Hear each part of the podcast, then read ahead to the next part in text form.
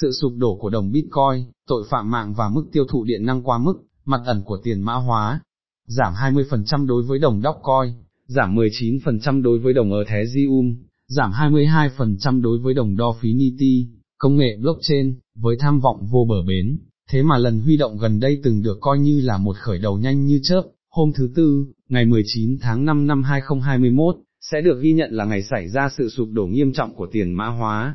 Trong số đó, đồng Bitcoin, được biết đến nhiều nhất, đã giới hạn thiệt hại ở mức 8,5%, 39.587 đô la, sau khi đã giảm 30% trong ngày. Nó đã mất 39% giá trị so với giá trị kỷ lục đạt được vào tháng 4. Ngày nay, rất ít đồng mã hóa, trong số 5.000 đồng coi có thể thống kê được, có được một mức tăng trưởng cao. Những lần mới ra đời nhất,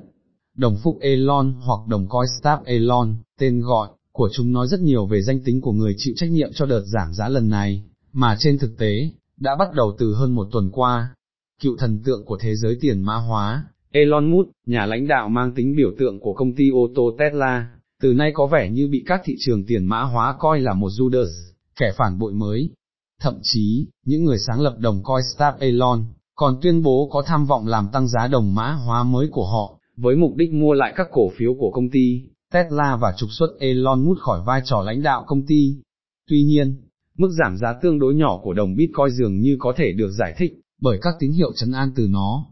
Vào tuần trước, Elon Musk đã châm ngòi nổ, khi thông báo sẽ không còn nhận thanh toán bằng đồng Bitcoin khi mua xe của Tesla, trong khi vào tháng 3, ông đã tuyên bố theo hướng ngược lại. Ông thậm chí còn ám chỉ Tesla có thể bán lại toàn bộ số đồng Bitcoin của họ. Vào đầu tháng 5, với tư cách là khách mời của chương trình truyền hình hài tối thứ bảy trực tuyến, ông đã làm cho đồng đốc coi lao dốc, một đồng tiền mà ông vừa ủng hộ, khi nói từ lửa bịp trong một clip ngắn. Lý do được đưa ra, tính độc hại của tiền mã hóa đối với hành tinh, các giao dịch sử dụng tiền mã hóa đòi hỏi một mức tiêu thụ điện rất cao. Tiền mã hóa là một ý tưởng hay ở nhiều cấp độ, và chúng tôi tin vào tương lai đầy hứa hẹn này, nhưng không nên thực hiện điều đó khi bắt môi trường phải trả giá cao. Theo tuyên bố của người đồng thời thực hiện các dự án vũ trụ của SpaceX, Trung Quốc dường như cũng đóng một vai trò nào đó, trong các sự kiện của ngày thứ tư hôm đó. Thực vậy, trong khi đang trên đà tung ra đồng nhân dân tệ số hóa, các nhà lãnh đạo Trung Quốc, đã tuyên bố cấm các định chế tài chính sử dụng tiền mã hóa. Nhà phân tích pha quay ra rắc ra đa của công ty môi giới trực tuyến Thinh Market, vào ngày hôm qua, đã bình luận, sau sự trở mặt của Tesla, Trung Quốc, đã làm trầm trọng thêm vết thương khi tuyên bố tiền ảo không nên và không thể được sử dụng, trên thị trường, bởi vì đó không phải là tiền thực. Nếu có thể đặt vấn đề về tầm ảnh hưởng, của một người duy nhất lên giá các tài sản đó, những tài sản, mà từ một năm nay đã biết đến một thời kỳ tạm lặng sóng gió ấn tượng, thì những tuyên bố mới nhất và sự trở mặt của người đó, ít nhất, đặt ra vấn đề về đạo đức đối với các tài sản đó. Công trình của chúng tôi chỉ ra cho thấy có ít nhất hai loại vấn đề, thị trường Darknet và mã độc tống tiền. Câu hỏi về đạo đức của tiền mã hóa gắn chặt với bản chất, và sự vận hành của các tài sản đó. Thật vậy, tiền ảo không liên kết với bất kỳ cơ quan hoặc định chế chính phủ nào hết.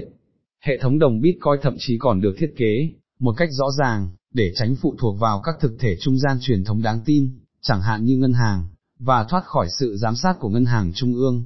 Do đó, về nguyên tắc, giá trị của tiền ảo phụ thuộc hoàn toàn vào sự tín nhiệm, và tính trung thực của người dùng, cũng như vào tính an toàn của một thuật toán có khả năng theo dõi tất cả các giao dịch. Tuy nhiên, do tính ẩn danh, thiếu các quy định nghiêm ngặt và thiếu cơ sở hạ tầng, tiền mã hóa, cũng có khả năng thu hút những nhóm người tìm cách sử dụng chúng theo cách gian lận.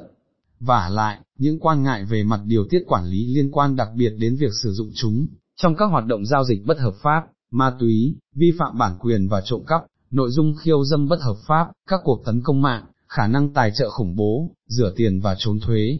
Như vậy, các hoạt động giao dịch bất hợp pháp chiếm không dưới 46% các giao dịch bằng đồng Bitcoin, trong giai đoạn 2009-2017, trị giá sấp xỉ 76 tỷ đô la Mỹ mỗi năm trong giai đoạn này, tức tương đương, với quy mô các thị trường buôn bán ma túy bất hợp pháp của Mỹ và châu Âu.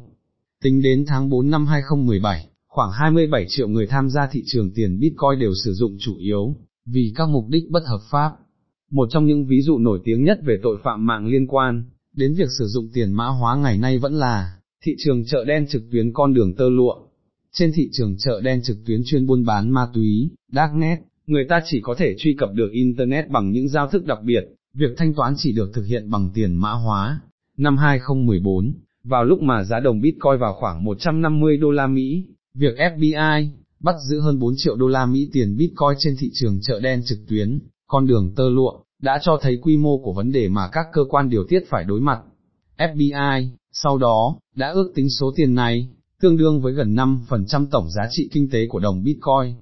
Tiền mã hóa cũng tạo điều kiện cho việc lan truyền các cuộc tấn công của mã độc tống tiền, một phần mềm độc hại chặn quyền các công ty truy cập vào chính dữ liệu của họ, và chỉ mở khóa mã độc đó khi nhận được tiền chuộc bằng tiền mã hóa. Một nghiên cứu được các nhà nghiên cứu của Google thực hiện đã tiết lộ rằng, các nạn nhân đã trả hơn 25 triệu đô la Mỹ tiền chuộc từ năm 2015 đến năm 2016. Ở Pháp, theo một báo cáo của Thượng viện được đệ trình vào tháng 7 năm 2020, các mã độc tống tiền này liên quan đến 8% các yêu cầu hỗ trợ từ các chuyên gia, trên trang website Berman Velen, và 3% các yêu cầu hỗ trợ từ các cá nhân. Tài sản thâm dụng năng lượng, các loại tiền mã hóa chính sử dụng một lượng điện năng rất lớn để đào, tiền, có nghĩa là mức điện năng, mà các máy tính hoạt động để tạo ra tiền và xác thực các giao dịch. Thật vậy, hai loại tiền ảo chính, đồng Bitcoin và đồng Ethereum, đòi hỏi những tính toán phức tạp và tiêu tốn năng lượng cực kỳ cao. Đối với đồng Bitcoin, theo trang mạng DigiConomist, mức tiêu thụ năng lượng cao nhất là, từ 60 đến 73 teza quát giờ vào tháng 10 năm 2018. Trên cơ sở tính toán theo năm, thì vào giữa tháng 4 năm 2021, các con số này đã sấp xỉ từ 50 đến 120 teza quát giờ, tức nhiều hơn mức tiêu thụ năng lượng của một quốc gia như Kazakhstan. Các con số này thậm chí còn ấn tượng hơn khi tính trên mỗi giao dịch, vào ngày 6 tháng 5 năm 2019, con số đó là 432 kWh, và hơn 1.000 kWh vào giữa tháng 4 năm 2021, tức là mức tiêu thụ điện hàng năm của một studio rộng 30 mét vuông ở Pháp. Thường có một so sánh phổ biến khác với hệ thống thanh toán điện tử Visa, vốn đòi hỏi một mức tiêu thụ năng lượng trên dưới 300.000 lần ít hơn so với mức tiêu thụ năng lượng của đồng Bitcoin cho mỗi giao dịch. Không thể lấy các con số để có một so sánh mang tính tuyệt đối, nhưng các con số đó minh họa khá rõ các giao dịch, bằng đồng Bitcoin tiêu tốn năng lượng cực kỳ cao so với các giao dịch điện tử thông thường. Làm thế nào để đạt được sự cân bằng?